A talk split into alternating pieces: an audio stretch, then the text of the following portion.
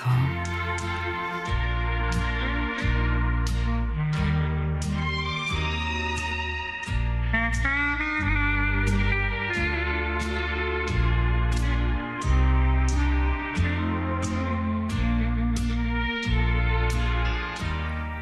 이사하고 낯선 동네에 마음 붙일 곳이 없어서 어느 날에는 동네 도서관에도 가보고, 어느 날엔 동네 커피집에도 가보고, 마트에 가보고 해도 여전히 낯설고 마음이 우울했습니다.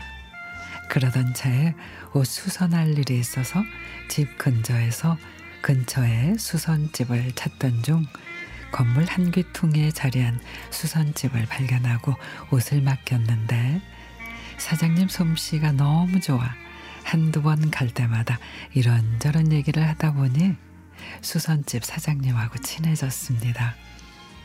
직장을 다닐 때는 바쁘기도 하고 사치를 부릴 여유가 없다는 이유로 제가 하고 싶은 취미 하나 갖지 못하고 살다가 이제는 직장 그만두고 남편 따라 멀리 이사온 뒤로는 이제라도 취미를 찾아볼까 했던 차에 옷 수선집 사장님의 뛰어난 솜씨에 반해 바느질을 배워볼까 하는 마음이 들었습니다.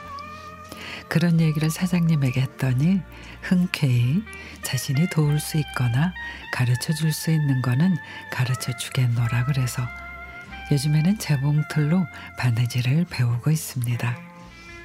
한가한 시간을 이용해 사장님과 이런저런 얘기도 해가며 제가 하고 싶은 바느질도 배울 수 있어 요즘에는 낯선 동네에서 새로운 기쁨을 맛보고 있는 중입니다.